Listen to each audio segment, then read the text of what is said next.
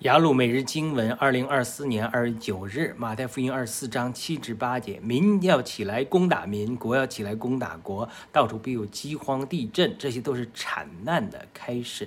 什么是产难？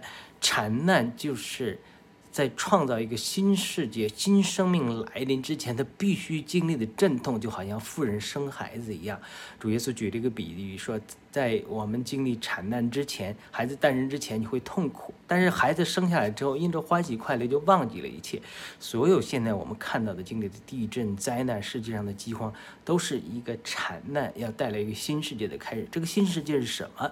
就是马丁路德五百年前改教的时候带进这个圣经的启示、民主的推进、社会的进步、是这个人类的这个呃前进，而。五百年之后，这个停止，而现在新的一波运动来停止，启示要带来更大的社会改变。